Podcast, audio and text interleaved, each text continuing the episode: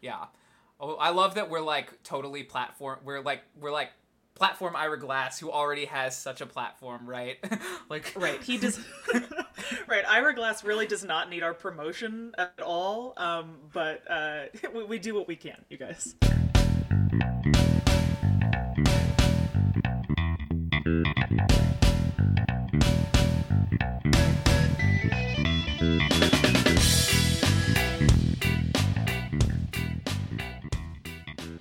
This is Blockbusted, a podcast about the movies we love and how they shape the world as we know it. Hosted by Michael Wolf and Lily Yasuda. Well, tight, everyone. Welcome back to the your favorite podcast that you had forgotten was even around because you have been getting zero alerts about new episodes from us. So, whoops, sorry, definitely my bad. Um, Michael Wolf, how the hell are you? Welcome back to your own podcast. Thank you. Yeah. No, we uh we've been we've had a little bit of a break because we don't get paid to do this. We do this for fun. Um, but we are trying to bulk record a couple episodes, so hopefully you will have some more consistent content coming out in the next few weeks. Um, yes. As of this recording, that is the plan. We reserve the right to change it whenever the fuck we feel like it. Yeah, totally. But there's very little you can leverage us with, us with at this point. I'm sorry, everyone. Also, I already told Michael this, but I'm like literally sitting on the floor of my mom's closet um, with a blanket from my childhood propped up to like ensure optimum silence. So this is a very glamorous moment over here. Ah, it's beautiful, beautiful. Bringing it full circle, right back to the womb, right? yeah, exactly. So we're talking about La La Land today. Woo! Directed by the one and only Damien Chazelle. Also, I promise we will eventually do a movie that was directed by a woman. Like, this is a conversation we've had, but it's just been like, oh, like the films that have come up at most films have been just a, a, a medley of white dudes. But rest assured, at some point, we will have uh, a more female centric film making an appearance. But yes, today we're talking about La La Land. Um, and I think we're doing we're getting a little lazy, guys. We didn't do any real prep for this episode. We decided we're just going to keep it fresh and fun today. So, um, yeah, I've obviously I've seen this movie like twice prior to this.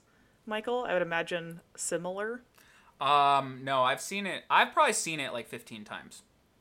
Really? Yeah. Oh I, I like this. I, I like this movie. I think it's great. okay. Great. Great. Um, so okay, our regular scale is it good? Is it important? Uh, where do we fall? Seems like if nothing else, it's a it's a fun time. If you, I, I don't, I can think of almost nothing I've seen fifteen times. So you're way ahead of me on this front. It's it's one of those comfort movies. Um, yeah. Even, even though the ending isn't like, the ending is like technically not comforting, but like I don't know, it's just it's it's it's it's got some nostalgia. It's got some comfort. It's it's pretty like, it's a nice like journey of feel good, yeah. I guess, even if the ending isn't exactly feel good. Um, so totally. I, I like it for that reason. Um, I think it's very well made. Um, uh, like, I don't think anyone would deny how well made it is. Well, some people were like, a lot of people like when it was going through the award season. I remember everyone was like, "Oh, the cinematography is amazing, but everything's out of focus," and I'm like, fucking really? what, what whatever like I, I i guess so but like the, to me the colors just really pop like they really they really thought about it the dream sequence is fantastic they're they're on Definitely. that they're on that fake hollywood backlot stage it's just beautiful um like it yeah, I was really struck by the whole dance sequence at the end where they do like the comprehensive flashback of like what if Mia and Sebastian had been together and the whole like them dancing through the orange groves and stuff. I was like, wow, this is fucking beautiful. Um, not like I doubted that before, but was like even on my tiny ass screen in my house, I was like, this is beautiful. Yeah, as someone who appreciates craft, this movie is really good at that. And I think the script is like pretty tight. Um, we're gonna talk yeah. about whether or not this movie is important. I would argue it's I would argue that it thinks it's more important than it is, but it sells a really harmful message, and so that is that is something that I would that is probably where I fall. I say I like it. I think it's good. I don't know that I would call it an important movie, but it is going to bring yeah. up a conversation that is important, I think. Yeah, and I think uh, I was really sort of brainstorming on just these initial questions right before we hopped on, where I was like, well, do I like this movie? And I, I feel like you'd have to be a pretty jaded person to not like this movie, to be like, I did not have a good time. I'm like, well, then fuck you. You have like no basic sense of, of fun. Um, so I enjoy, like, it is, as my friend Rachel says, kind of a grilled cheese movie, which is to say, like, ah, I can sort of like have this on in the background while I make a grilled cheese. Like, it's good, it's easy, it goes down real smooth. Um, so I did enjoy watching it, especially after the uh, clusterfuck of like sad, sad man movies that we had done before this is nice. Um, and I, yeah, I agree. I think at a craftsmanship level, it's really beautiful. I don't know that I think this movie is problematic. I just don't really think this movie is about any of the things that people wanted it to be. Um, and I, yeah, I, I like Damien Chazelle. I think he's a great writer. I think he's a really strong director. Um, I think he's made some interesting, thought provoking pieces of art that are not this. And this feels very like fun and indulgent. And I don't say that in a bad way. I think if you have the, you know, financial freedom to just make the kind of art you would enjoy, this feels like I, I, am sure they had a blast making this. And I, I remember when I saw this in the theater on Christmas in 2016, 2017. Mm. Um, and I'm from and live in Boise, Idaho. And so there's like the little nod where like, uh, um, Ryan Gosling's character is like, I have to go on tour. And Emma Stone's like, Where are you going? And he's like, well, I'm going to Boise. And everyone in the theater was like, Woo, Boise. So um, that's cute to me. But I just, uh, yeah. So I don't, I don't think I have any strong negative feelings about this movie. I think it just reinforces a lot of pretty normalized beliefs around like filmmaking that I don't know are bad, but just aren't really true and maybe never were true. Like this whole mm. film feels to me like a big nod to like oh the nostalgia at a very aesthetic level of like old Hollywood and musicals and dancing and like Ginger Rogers and Fred Astaire and big hair and great outfits and I I think that's all great and I don't think there's anything wrong with enjoying that but I think that that is still the sort of outlook that we hold to like how movies are made or how Hollywood works now. Um, yeah. And I just don't. And as we know, that was never really true because Hollywood used to be like super fucking corrupt and rapey, and now I would say it's like corrupt in different ways. Um, but that it's a business, and it's ultimately not that different from any other kind of like big business industry you could work in. And this whole film is just so about like the romanticism of being an artist and as someone who is an artist and believes that's beautiful, I think that's great, but I just don't I don't know that this is a very accurate portrait of anyone who's ever worked in Hollywood at all. And I think Damien Chazelle knows that. I don't think he's delusional. Um, but yeah, that's yeah. And I have two more things to say on this, which is like yeah, yeah. Um, well, we'll talk a little bit about probably one reason not to like this movie is if you are black and care about racism because um, this movie is kind of ra- it is pretty racist um, in terms of like cultural appropriation in terms of a white guy trying to save jazz and we're going to talk about that a little bit that discourse is not like new or like a hot take right um, and so we'll we'll get into that a bit my thing about like as far as movie musicals go i do have a bone to pick with this movie because i was a theater kid growing up and I have yet to see a good. I have. I have yet to see a good movie musical that actually truly combines the the medium of movie with the medium of musical. Uh, uh, totally. And uh, everyone was saying this is it, and it's not. Um, and my reasoning for that is twofold. Number one, Ryan Gosling, Emma Stone can't sing. Um, there is... I, I'm going to interrupt. I know this was an opinion. I, I think we can go with you could have hired people whose main thing is singing, and you opted to hire people whose main thing is acting. And it's not that they can't sing, or nor is it that they can't dance, but it's that you went for actors who can sing as opposed to singers who could act. Like, that's a good nuance. You know what I mean? Like I couldn't fucking do that. Like I'm, I'm like, let us not dip into this sort of jade. Like, oh, they can't even sing. I'm like, of course they can sing. Like if they were at karaoke, we would all think they were good, but they are not. You know, it's not fucking like Idina Menzel up there.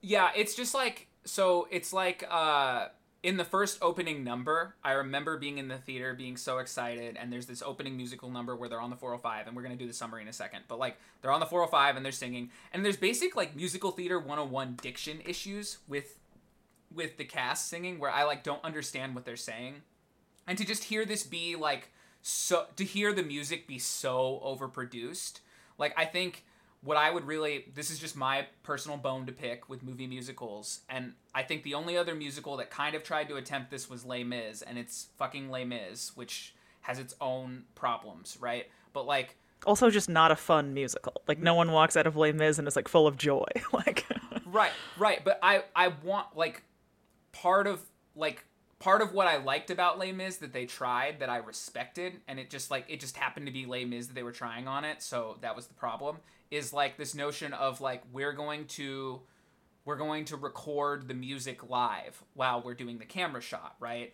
As opposed to doing what and La La Land right. kind of split the difference on this. There were some songs where they did this, but most of them they did not, where they don't record uh where they don't record live, they they they they lip sync to the performance. And right. it's like a music video. And right. They, that affects it and I don't think that is true into the spirit of what a musical should be. I don't think that is fully taking advantage of what the medium of the film format can be. And sure. That is and and everybody was like, "Oh, La La Land is the best movie musical ever. It revived movie musicals." And I'm like, "No, it fucking didn't." Didn't. Well, sorry. I mean, I think maybe at an industry level it did. Like we don't tend to really make movie musicals at all, and it is an original movie musical, which is True. pretty much unheard of. True. Um, but I think, and I think this is interesting. You brought this up. This was not something on the on the prep sheet, nor was this necessarily a rabbit hole I thought we were going to go down. But as someone who, uh, yes, was also a theater kid and uh, on occasion still is, um, I don't. I just I don't appreciate like. I just don't really think theater should be adapted for film at all at all. I think that essentially under misunderstands what theater is and why it is great. And I think that now because we're so accustomed, be it through music videos or, you know, film performances like the VMAs or the Emmys or like we're, we're very accustomed to seeing people sing, be it re- pre-recorded or live. Uh, on camera all the time or the visual spectacle of that. I think the idea of like, oh, but let's make this as a movie. I'm just like, right, but that's not the magic of going to the theater and that's yeah. the whole point of theater period you know so uh, this is really not imminently relevant to our conversation but i think even outside of the scope of musicals you look at like Tony award winning plays that become films that seem to always have Viola Davis in them, you know, like Fences or, or again, who's an amazing actor, an amazing actor. Not not no one can shit on Viola Davis, but um yeah, where I'm just like I like plays are bad movies. They don't make sense it's weird to be like, why are we trapped in one place? I'm sorry. I thought One Night in Miami was fucking terrible. Okay. I thought it was terrible. And I was like, yeah, it feels like a play that for some reason is a movie. And like, if we were on stage, it wouldn't feel confusing as to like, why will no one leave this place that they hate? But in the context of a movie, it's just confusing because you're like, if everyone wants to leave the hotel room, why don't they just get up and leave? Um, yeah, there's you know? a there's a fundamental misunderstanding of the format, and the best example of this discourse playing out in real time right now is the Dear Evan Hansen movie. There's this whole discourse around like Ben Platt right. playing right, Ben Platt. Right. Evan Hansen is a high schooler, right? Um, but. Ben Platt is like in his mid to late twenties now, and is playing a high. He is playing he was he originated the role on Broadway and now in the movie version he is still playing that role and he looks so much older than everybody and so there's this question of suspension totally. of disbelief and it gets into questions of like could Hamilton ever be adapted into a movie like I don't I don't know right right but that's a different right. conversation than the one we're trying to have but it, it's like right right there is I think yeah I think part of part of it is like a lot of people in like a lot of people in cinema in Hollywood don't understand like don't understand theater and like the the medium of theater and and so what they think of of a musical like is so different and there's like a there's just a disconnect always whenever these two things yeah. merge.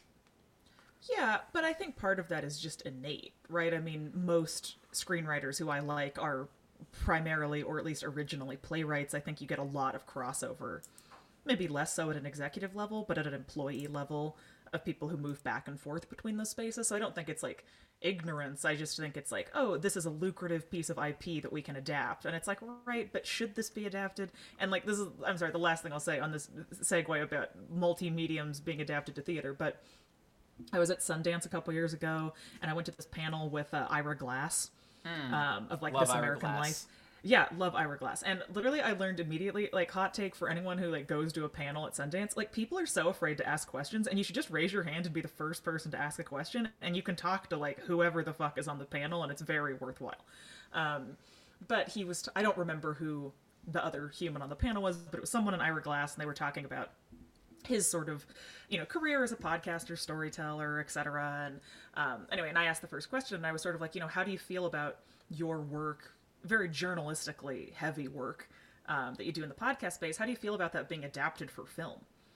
And he was like i think that's so stupid. He's like i understand And he's like you know i'm open to it and like my agent asks me about this all the time. And he's like you know i understand the desire to you know to be like well a good story is a good story but where he's like hi we spend all of this time and energy to make a great podcast and to be like but could this podcast become a serial or a limited series it's like no it doesn't need to be something else like why can't you just listen to the podcast um, and this made me feel very close to Ira Glass, and is something that I just like essentially agree with like so deeply. Yes. Um, so yes, be that musicals or pieces of theater or just other mediums, I don't think that's a hard line that you cannot adapt mediums in ways that are interesting. But I just feel like more often than not, it's like maybe don't, maybe just come up with new, better ideas. Which, for all of its faults, La La Land does in fact do, um, because it is an original concept that they decided to do on their own. So I guess we cannot begrudge them that. what a beautiful segue into the summary that we need to do. Um, Thank you. so we can talk about this movie. Um, Yeah. Yeah, Hit me with the summary, Michael. That's so Tell me what this movie is about. well, and that's just that's so well put. Um, and I love Ira Glass for that reason. And just I, anyone who doesn't know who Ira Glass is or listen to Ira Glass talk about creating, uh, you have Yes, permission to we'll pause in this the show notes. you have permission to pause this podcast and go listen to him um, and then Yeah, come back we will literally we will we will link his little TED Talk moment about creativity in the show notes. It's like one of my favorite things, and even if you're not creative, it will be like a good thought provoking nugget. Yeah.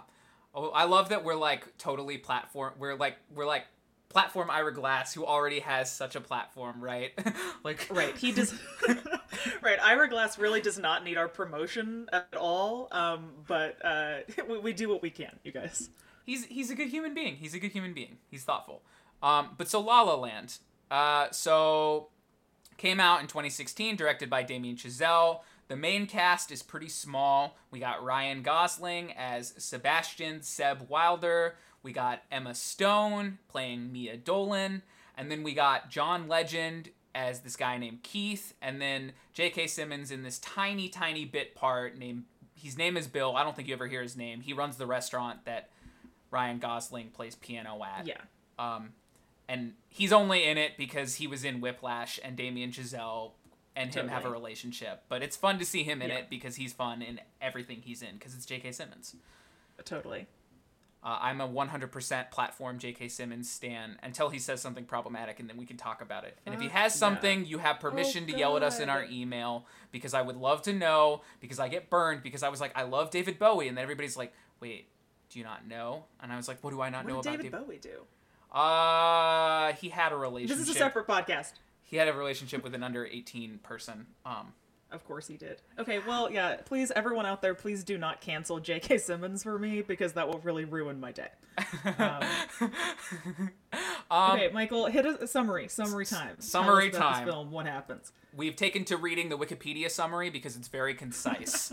uh, Yeah. And, and that's what we're going to do from now on. And if anybody knows a better website for summary, also hit us up with that. Um, Yeah. so, while stuck in Los Angeles traffic, aspiring actress Mia Dolan, aka Emma Stone, has a moment of road rage directed at Sebastian Seb Wilder, which is Ryan Gosling. And Sebastian is a struggling jazz pian- pianist. And after a hard day at work, Mia g- has an audition that goes awry when the casting director takes a call during like an emotional scene.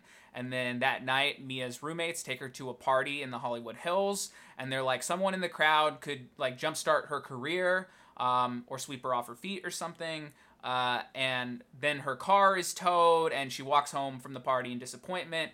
Um, meanwhile, there's Sebastian is playing a gig at a restaurant, and he's doing a jazz improvisation. Um, but the owner, J.K. Simmons, doesn't want him to do that. Only wants him to play traditional Christmas pieces. And Mia overhears him playing as she like passes by. She's like on her way home, and she like she's so moved by hearing Sebastian play that she enters the re- restaurant and like literally watches J.K. Simmons fire uh, Ryan Gosling's character for like doing jazz improvisations instead of playing Christmas music. And so he storms out, and Mia's trying to compliment him, but he is like so pissed at being fired that he completely ignores her.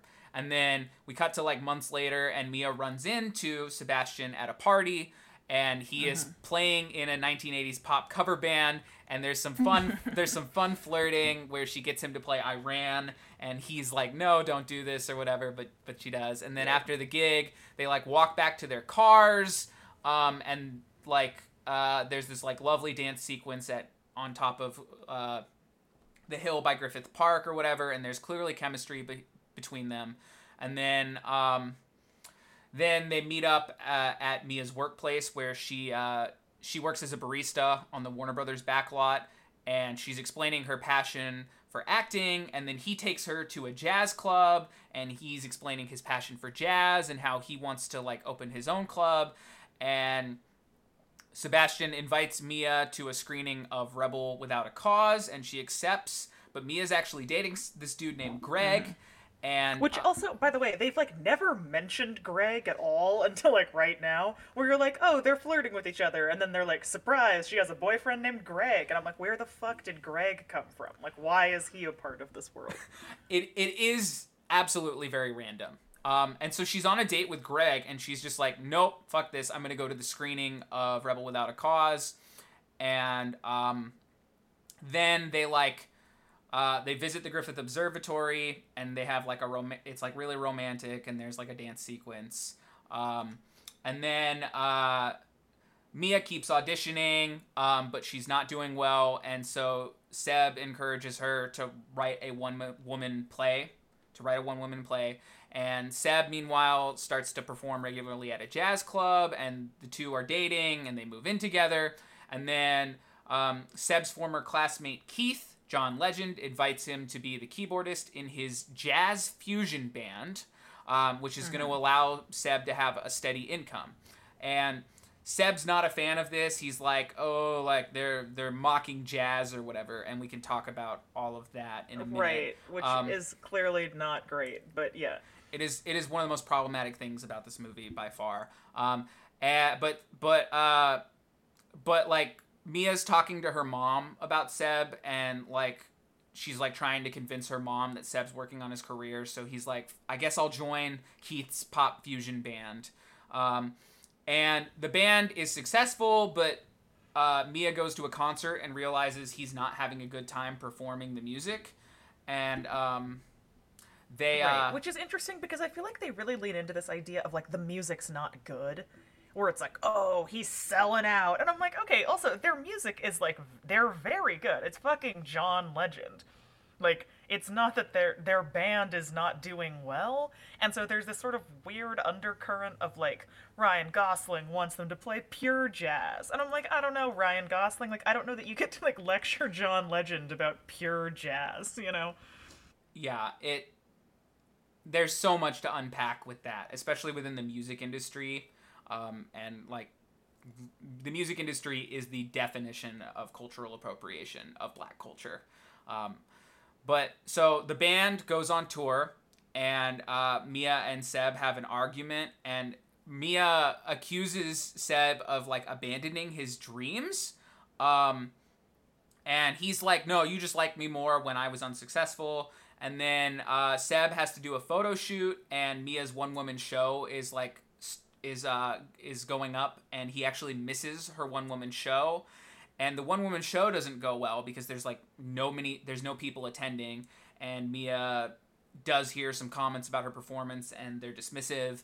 And uh they get into a fight and she's like she can't forgive him she can't forgive Seb for missing the play and with their previous argument. And so she breaks up with him and she moves back to Boulder City, Colorado where her parents are.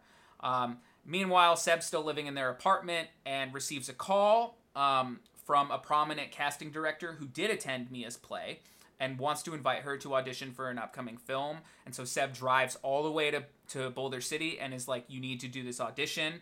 Um, and so they drive back. And during the audition, uh, Mia's just asked to tell a story. Um, instead, they're like, We're gonna build this. We're gonna build this movie around the actress. So just tell us a story. Um, Right. About and we just know Which is sort of essentially in juxtaposition of like, oh, all of her other auditions, it's like super shitty genre stuff where she has like eight lines and plays like sassy teacher or sassy cop or sassy doctor. So it's like, oh, this is an opportunity with like people who care about her as an artist who are going to give her the space to, you know, like build a character and actually do the kind of creative work that she wants to do. Yeah, and it's it's just really weird because it's just like I feel like this would never happen this way, knowing how Hollywood Well, I feel like that totally happens. Interesting. Because the idea is also not that it's like a blockbuster. The idea is that it's like, oh, like it's this cool smaller movie. This I feel like that totally happens. Okay. Um uh in so Mia sing, sings a story about her aunt, like who's a former theater actress who dies of alcoholism and was chasing her dreams. And so that's where we get the classic song that won her won Emma Stone the Oscar, Here's to the Fools Who Dream. Um, and then uh Seb is like so convinced that the audition was successful and is like Mia, you need to devote yourself to acting. Um, but they are realizing that like if Mia gets the part, she's going to be in Paris, Seb's going to be on tour, and that they're always going to love each other, but they're going to have to part ways if they want to follow their dreams. Um, and so the relationship ends.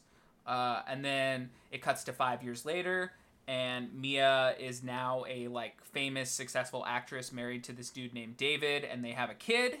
And one night they like stumble upon a jazz club, and it it and they Mia realizes that this jazz club is the club that Seb always wanted to open. Um, and uh, Seb notices Mia in the crowd, and he plays their like love song on the piano. And there's like a dream sequence where they imagine what their relationship might have been like. Um, and there's this just like this really lovely moment where like Mia's husband is like, "Let's get ready to leave," but like uh, Mia and Seb like just have this like s- they just like s- smile at each other like quietly, um, and then Mia leaves, and that's the end of the movie. Woohoo! Yeah. So that's La La Yes. Land. That is it. And it's interesting, I think, in hearing you summarize it. Not that I didn't know this or recognize this while watching it, but it's really maybe it's not a romantic comedy, but it's mostly a love story, right? W- with a smattering of set dressing. It's very LA centric. It's, you know, like the moment where they go see Rebel Without a Cause, right? We're really trying to jam in some beautiful, nostalgic, old Hollywood imagery. It's a very pointedly LA piece. Um, you know, there's some sort of fun montages of like, oh, nodding to famous clubs, restaurants, uh, California icons, uh, etc. But it's really a story about two people who love each other who ultimately have to part ways because of their creative differences. Um, although, to Michael's point on the notes, you're like, did they have to part ways? Because it did not seem like any of their desires were really mutually exclusive. Like, I feel like they could have been successful and also had each other. Um, but that is not the not the main bone I would like to pick. But does seem like there are some logical fallacies in there. Would you agree? There, ab- absolutely, absolutely. Which I know is not the point, but still, I'm like, eh, guys, I feel like you could have fallen in love and also been successful, and I don't know why those things are like mutually exclusive. Yeah, and I feel like it was a tr- creative choice made to be like, ooh, it's subversive because they don't end up together, and it's like Right, they, they could have I- ended up together. Right, which I do think is very sweet, and to me, like that end sequence of the fantasy of what would it be like if we had been together is really very moving and well executed. Um, but just at a logical level, I'm like, I don't know that that was necessary. But so why are Um, we talking about this movie in particular, Lily? Why did we want to talk about La La Land, a movie so many people have seen, so many people obviously know why it might be problematic from like Mm-hmm. a cultural appropriation perspective. What is Blockbusted's official take on this? Like why do we want this? Yeah, I think I was interested. I, and I don't remember who put this on the list. You and I have gone back on so many things. I'm going to go with everything was kind of a mutual decision. Um, but I think I, I was interested in examining what are the kinds of stories that Hollywood tells about itself. Um, and what does it mean as not to dismiss other art forms, like, of course, music, um, but that Hollywood is uh, sort of, I don't know, uh, universally like the not just a tastemaker, but sort of a trendsetter in like how we think about certain kinds of industries or careers or um, I don't passions. That sounds kind of douchey. Um, but to be like, oh, how do like how does Hollywood conceptualize of itself?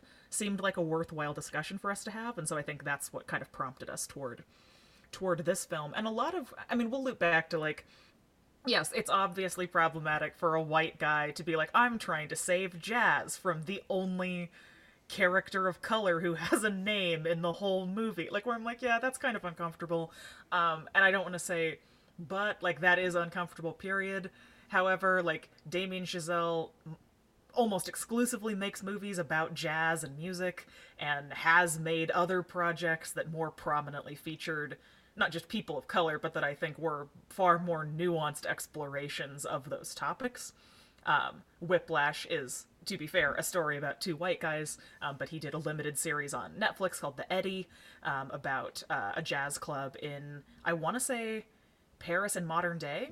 Really beautiful, features a super kick-ass multicultural cast of of musicians. Um, it's in French. It's in a couple of different languages. It's a really great series. Um, so this to me just feels sort of like tactless casting. You know, I feel like that problem would be like I'm like, why couldn't Ryan Gosling's character have just been an actor of color? Yes. Um, and or like John Legend's character could have been white, like to just subvert that dynamic. I think would have and you know to be like what Ryan Gosling can't be a guy who likes jazz. I'm like, of course he can be a guy who likes jazz, but like if you're choosing to put the framework like that's the difference between film and real life, right? It's not that it's re- problematic in real life for a white guy or it's wrong for a white guy to be like I'm really passionate about jazz. Like that's fine, but I'm like, "Hey, if you're like framing this for the purpose of a film, perhaps that was not your best move." So there's that. Yeah. Um, but I think most of what I find striking about this is the idea of like, and La La Land is not alone in perpetrating this myth, but this really lopsided idea of like Hollywood is a meritocracy where you get discovered, mm. right? That we really want to shit on like industry insiders. Industry insiders are dicks, right? That it's like, oh, we hate people. That that's nepotism, right? That that's like, oh, that becomes this gross entourage, like sucking everybody's dick surrounded by the world's douchiest greasiest people and those are the insiders and they're bad right? So we want to support the outsiders. We want to support like oh that i am but an innocent girl who just got off the train from my podunk town and i will make it in hollywood. And that that's just not true mm-hmm. at all. And not that there are not greasy sleazeballs who are insiders and maybe hypothetically there are some people who are outsiders but like everyone in hollywood is an insider there is no way you would ever be considered for a job anywhere if you do not like like that is just connections and i don't think that's unique to hollywood. I think that's sort of the unspoken reality of any given workplace and i find it interesting that we're framing our protagonists, Mia and Sebastian, respectively, as like, oh, you get discovered by just making your art, by going about living your life in isolation, making your art, and someone will see you and point to you and say, I pick you. And that's just not how anything works. Like, I, I don't know that there are creatives who are discovered that way. Um, And I guess whether or not that's problematic, it's just very naive. And I think, again, I don't think Damien Chazelle is stupid and doesn't know that, or this was some, like, strategically evil plan. Or I'm just like, it's kind of that well, to me.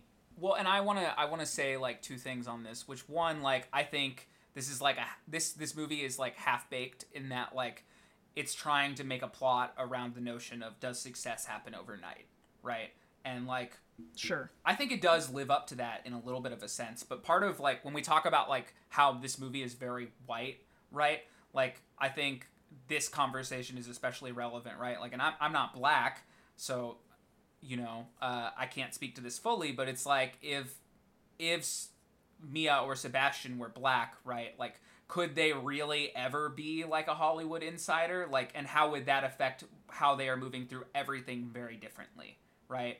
Um, Right. that kind of thing is like and it's not to say like this movie should have had black people in these roles right but it's just like they would have moved through all of this very differently and i think we can talk in a second about like how this movie doesn't even really like accurately portray what it is like to pursue your dreams in hollywood but like we know for a fact that like not only is just being discovered like this myth right this lopsided myth but it's like it's especially a lopsided myth for anyone who is not white and has money Right. I mean, I guess I would take that a step further. I want to be clear. I don't know that my beef, my bone to pick with this has to do with like Mia and or Sebastian should have been black. I think that if they had been played by by non-white people, first of all, I don't think that would have made this movie a different movie in any meaningful way, right? And I don't I don't know that I have any major like critiques. I think this movie is exactly what it is. Mm-hmm. And it is a fun grilled cheese movie. And I don't think it's the job of this movie to have been a different kind of movie. I don't think it's making the world a worse place by not exploring the nuance of the industry. But I think it's recognizing that this movie is emblematic of many kinds of stories we tell about the industry, which absolutely do tend to be very white centric, but just sort of rely on this idea that, like, of if the two paths available to you as a creative and i realize this gets into a little bit of like let us explain the biz to you but like the two paths available to you as a writer an actor a director where you are the talent as opposed to working on the more business side of Hollywood, right? Is either you can make your own stuff, which we deeply oversimplify how incredibly hard and deeply privileged it is for you to ever be able to make anything even on your own outside of the industry, for you to raise the funds or collect the materials or the crew or to have the means of executing that vision in a way a that it's good and b that it could ever be seen mm-hmm. is incredibly hard and that if and that most people like 99% of people go the other route which is starting as an assistant and working in the industry and then i want to be clear i'm not saying that's lesser i'm not saying that's bad i'm not even saying that's nepotism but that like we really cling to like the 1% of like no you just need to go out and follow your dreams and make the best art imaginable. And you'll be discovered.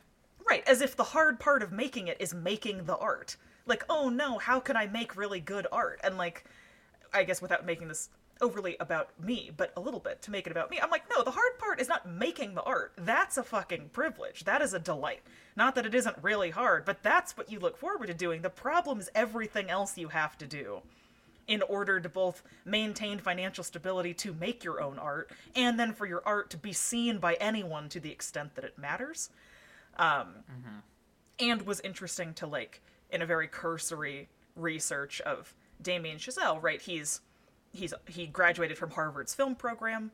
Um, he his first feature film uh, premiered at Tribeca right and if we were to look at his studio system page, he has only like five or six movie credits under his belt, and he won an Oscar when he was 32, which is amazing. And I want to be clear, I think he's super talented. I think he's totally deserving of that. But to be like, that is a one in a billion kind of creative right there. Right? Like the idea that you decided to make La La Land coming off of your Oscar high instead of making a movie for Steven Spielberg like no one is ever being in the position to make that kind of decision. And then like, oh, so we shouldn't care about what Damien Chazelle has to say about art, but to be like, wow, that is a pretty unusual situation for anyone in their 30s to be in. Um, yeah, yeah. So I guess whatever that is worth, you know. Yeah. No, I think that's all really well said. Um, I think that's totally really well said. And like, I guess like it's interesting to me, I guess, like in terms of like when we talk about the struggle, right? Like part of what comes up comes to mind here is the starving artist trope and this movie for like all of the following your dreams doesn't really show the mm-hmm. starving mm. artist mm-hmm. trope that much which is right. which is like fine in the sense of the starving what's problematic about the starving artist trope right is like we are romanticizing like exploiting yourself your trauma your financial situation being poor by choice or um, or being poor not or by legitimate choice, necessity, or legitimate sure. necessity to pursue your dreams, right? And this doesn't reflect that, um, and it's it is it is a little weird. Um, like like I'm not saying like we should like because the we don't want to romanticize that stuff, but at the same time, it's really weird that like Sebastian and Mia both seem to be doing pretty well financially. Like even though like even though there's like kind of an allusion to like Mia spent all of her savings like renting a theater in LA for a one woman show. How the fuck did she ever Oh have the my money to do right. that? Or or Sebastian Sebastian like clearly is working part time playing for tips at a restaurant as a musician and he lives in an apartment in Los Angeles. A, like a he lives in a By himself. By himself. He lives in a studio. Uh, yeah, and like even to afford a studio by yourself in LA is so much money. So like, eh, like, on top of like, do you know how much it costs just to have car insurance in Los Angeles? Like, it's true. like, true. it's just like- it's just like something is something is missing here, and I can't help but feel like part of that is because, and I think people don't really think about that because like there is not there is no class consciousness in the United States. And I think that is what that is what shows up here, right? Because like when I think about my experience working in Hollywood, I think I think a lot about how I didn't eat very much some days because I was scared I wasn't going to have enough money to to to last me for all the groceries I needed, you know? Like and how I internalized that and how that was kind of an eating disorder. And I'm someone of privilege, right? Like Sure. by comparison, like I had a family I could rely on for money if I really needed it.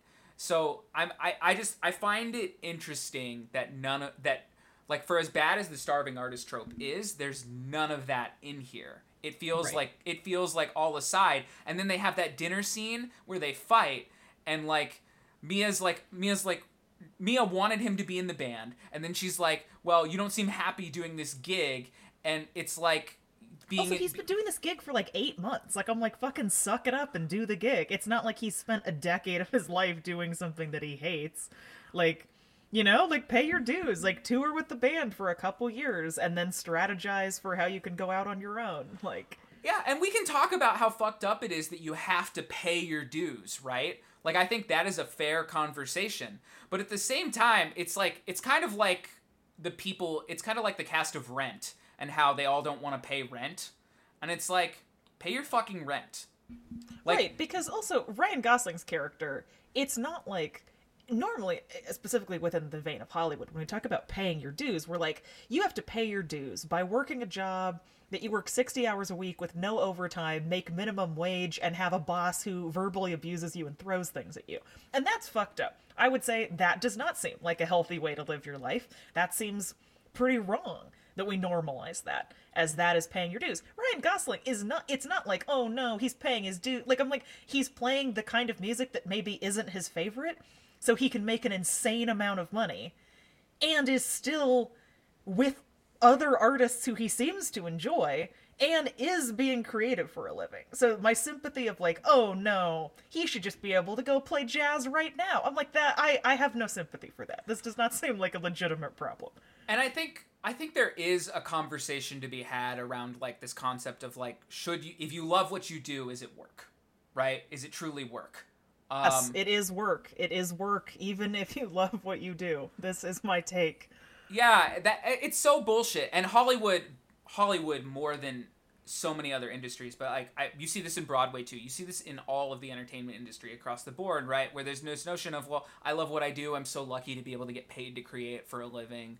Like, Right. and it's just like, no, you you don't always love what you do all the time. In fact, a lot of the time you don't. It's like it's like exactly what you were saying earlier about like it's all of the work to get to actually do the thing. It's like there's that Tom Hanks quote, and it's ironic that it's fucking Tom Hanks saying this, right? But like, mm-hmm. but but this quote has always stuck with me, which is like Tom Hanks says, "The acting I do for free. It's the it's the waiting, it's the everything else that I get paid for." And it's like in, that specific Right. instance, Tom Hanks is referring to waiting around on set for everyone to get their shit together so Right. he can come on and Which say is some nine lines. let's be clear, is ninety nine percent of being an actor. They're Right. like, would you like to speak for forty seconds and then sit around for six and a half hours? Like here here we are. Right. Um, but I think there is like a nugget of truth in that, like if you take that a step further, of like, well, like how much work do you actually have to do to get to create something?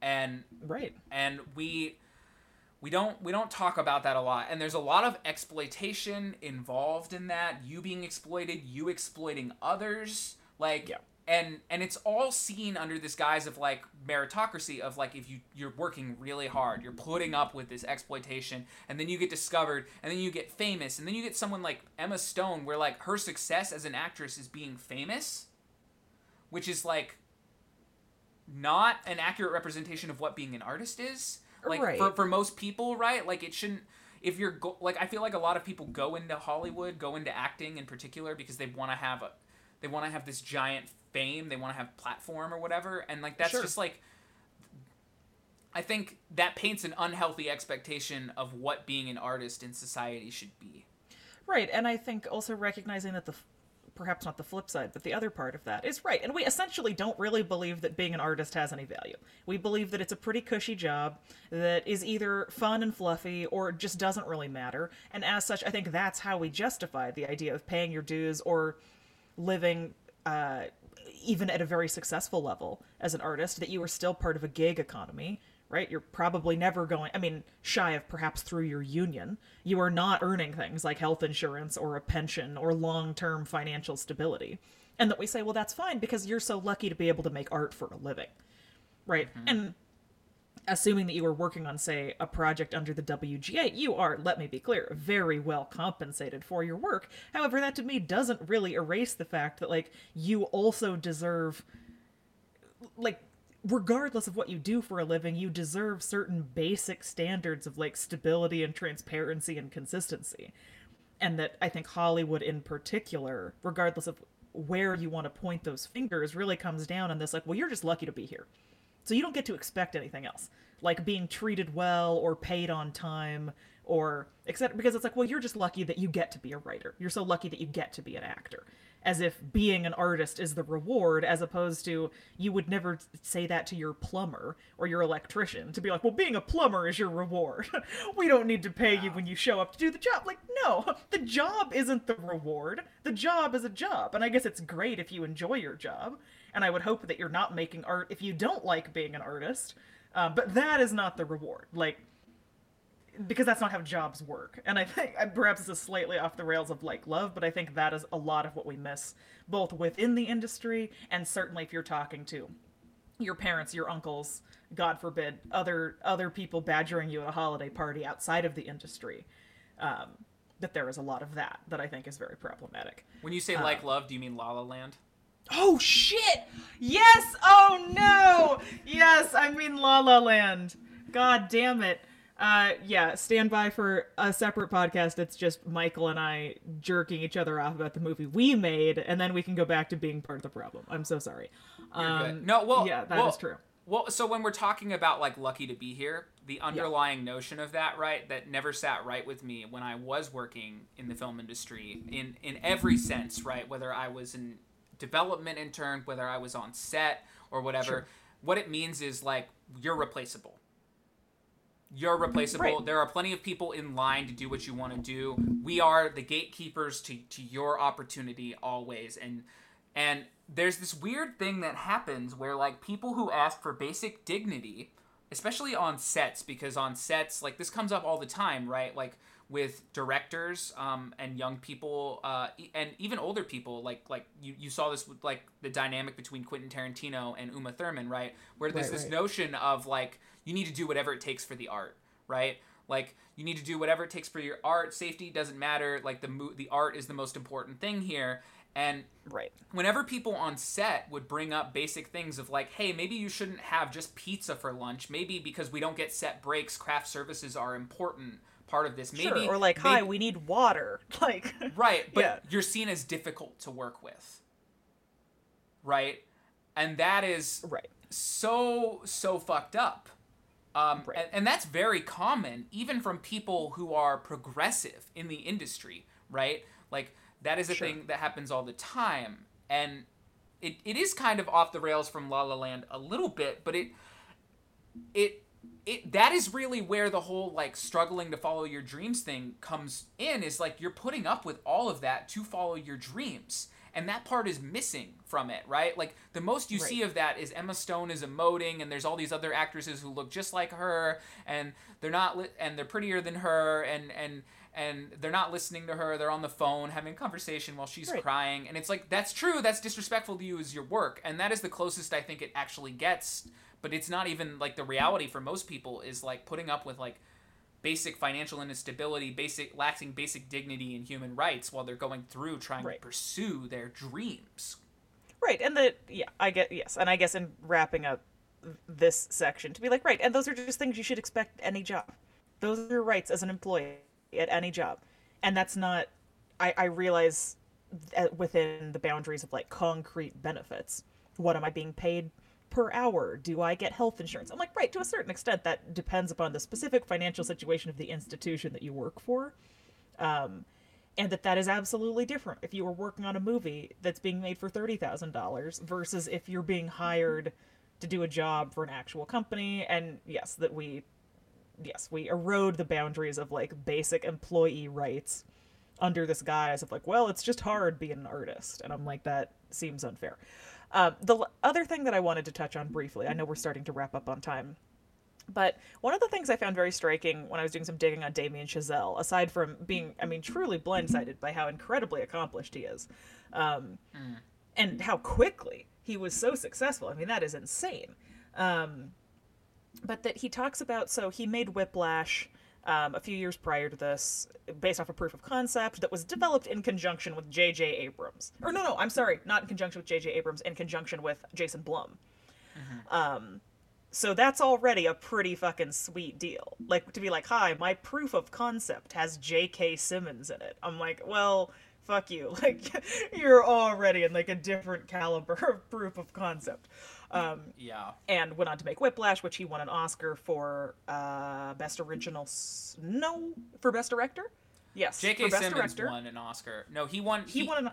He didn't win any No, no, Damien Chazelle. Damien Chazelle. No, no, I'm pretty sure he won for best director Hang on. at 32. Wikipedia. He was let's see. nominated for best screenplay, uh, for best original screenplay. No, Uh, he it won it won editing, sound mixing, and supporting actor, and was nominated for adapted screenplay and best picture. He won best director for La La Land. for La La Land. Like, okay, well, still pretty solid. So shout out to him. Um, but that he talks about, so he came off of Whiplash, and then oh, and that going into Whiplash, he had wanted to make La La Land first. That this was like his dream project. You know, and to be like, wow, how hard he fought to like get his dream project made, which he ended up doing. Which again, I'm sure is super fucking hard. It's really hard to get anything greenlit in Hollywood, even if you are like an incredibly big name. So I guess not trying to completely oversimplify that, but it is interesting to me to be like, wow, a 32 year old man got to make his dream project.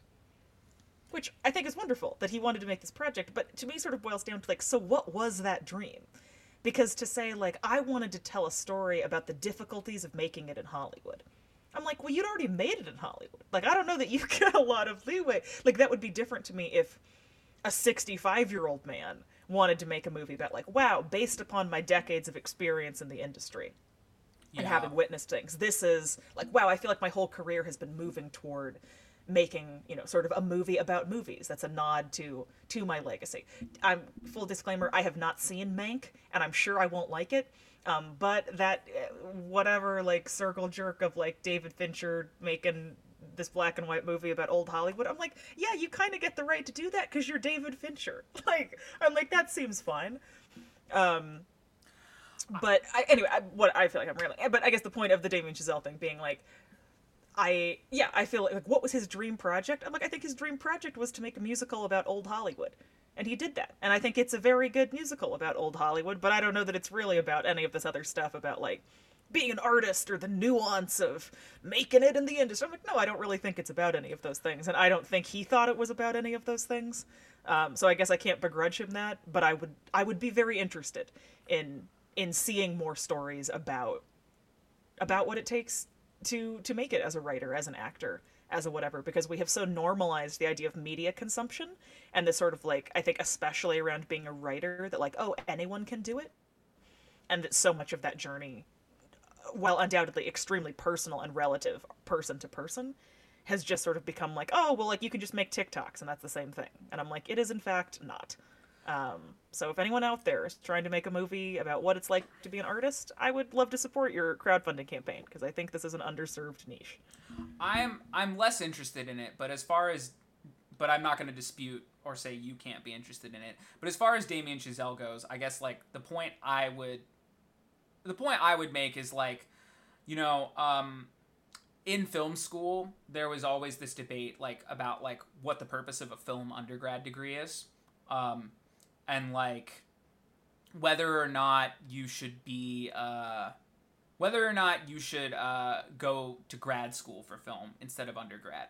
Uh, because like the mm-hmm. notion is that you don't have enough lived ex- the notion is that like you should have enough lived experience to as an artist to be able to have things to talk about and what happens yeah. what happens with a lot of undergrads is we get the La La Land type story about like I have to choose between art and following my dream and you get this very like but it's like you're you're you're in film school like you're privileged enough to go like and film school like to be in a good film school right like you're you're paying for that. Like it's very rare for you to go to film school on a full ride, right? Like film is a very film is not one of those things that like every state program has in a good way, right? Like if you want to be in a film school that's to that's to set you up with connections and success to make it in Hollywood, it's different, right? And so like you get people like Damien Chazelle who went to Harvard in the Harvard's film program, and they are super successful at the age of 32, right? Winning an Oscar, making a movie about what it's like to struggle as an artist and follow your dreams. And there's just something very ironic about all of that. And I don't want to like take away Damien Chazelle's conflict, like like uh uh. I don't want to take away Damien Chazelle's accomplishments, but I think they're, I think there is a reason like and for all of the originality of this for the fact that like he got to make an original movie musical about LA in this way like for all of that right like this is something that only a dude who had a connection to Jason Blum, and not to say he didn't u- work and utilize these connections, right? But this is something that only a dude who went to Harvard in their film program, had a connection to Jason Blum, got to be shepherded through that process of making a movie that J.K. Simmons starred in, right? And then getting to make La La Land, right? And win an Oscar for it, like at 32.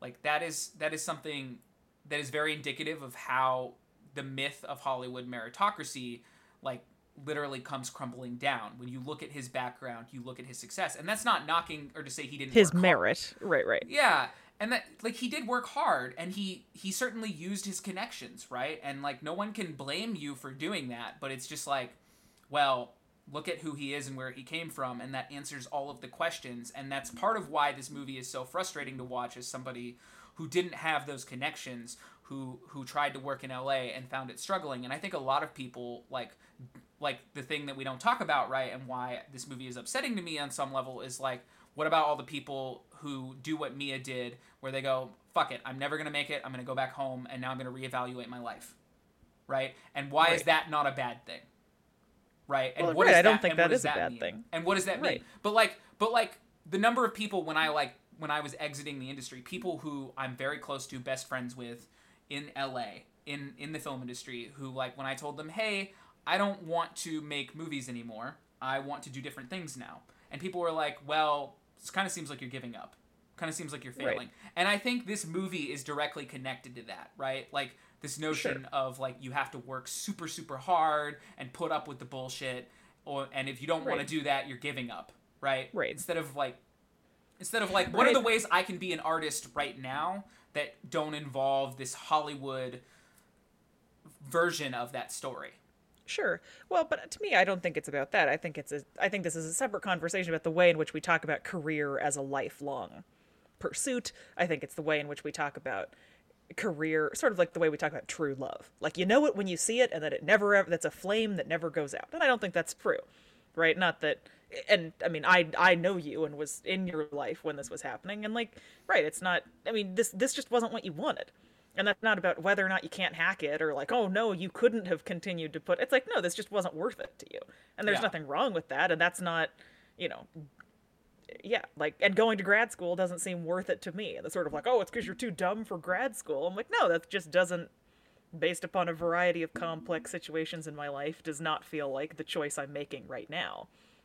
So i do think it's important to recognize far outside the bounds of being creative for a living just the way in which we see like you know this very sort of 1980s model of like no your job is something that you do when you get out of college and you do it until you die. And I'm just like, I don't know. I don't think that's really and it's every really it's, true anymore. and it's not just that you do it till you die; it's everything you are as a person. Which is, I right, think, of course. which uh, which I guess would maybe be my main critique of La La Land, right? Is like who are Sebastian and Mia outside of this one artistic passion? Because that's not Sure. all they are as people, right? Right. And but like that is what they are reduced to for this story, and I think Sure. that is harmful. I guess. I guess, but I mean, it's also a pretty overly simplified story, period. And I think that if I think trying to make it as a creative, because essentially what you do when you're not being creative is you work jobs that people deem have pretty much no value at all, right? As in you're working in the service industry or you're doing gig stuff or whatever. Like, I don't, I don't. I don't find there anything problematic of like, oh, we're reducing these people into whatever. Because yeah, I think the reality, if you live in Hollywood and you work three jobs so that you can make art in your free time, so you can try and get a job, as someone who will be doing that soon, I think that is the reality of your life. And the sort of like, well, what are you when you're not making art? It's like nothing, like asleep or eating a snack. Um, and maybe that's the problem. Maybe the problem is like, oh, like your life does not have any space for you to pursue other things, but that perhaps that is the weighted math of that, that, you know, for I guess we don't have to make it about hypothetical people. We can say about Sebastian and Mia that like right that that you're all in, and that that is your whole pie. Um, and I guess whether or not that's healthy or the best way to live your life, that that is ultimately the decision many folks make when it comes to to being creative. Well, and they were so all in, right, that they had to give up on each other. Right. Right, which makes no sense. And maybe is not that we need to talk about this on this podcast, but I do think becomes a sort of especially with like female characters. So I think it's interesting that like it's really more of like Sebastian kind of can't make it work more than Mia, but the ways in which we often juxtapose female characters is like, oh, like you have to choose work over love. Like you can only have one, you can't have it all. Which makes no sense. Of course you can have it all. Like Men get to have it all all the time, is what you're Right. saying, like male characters.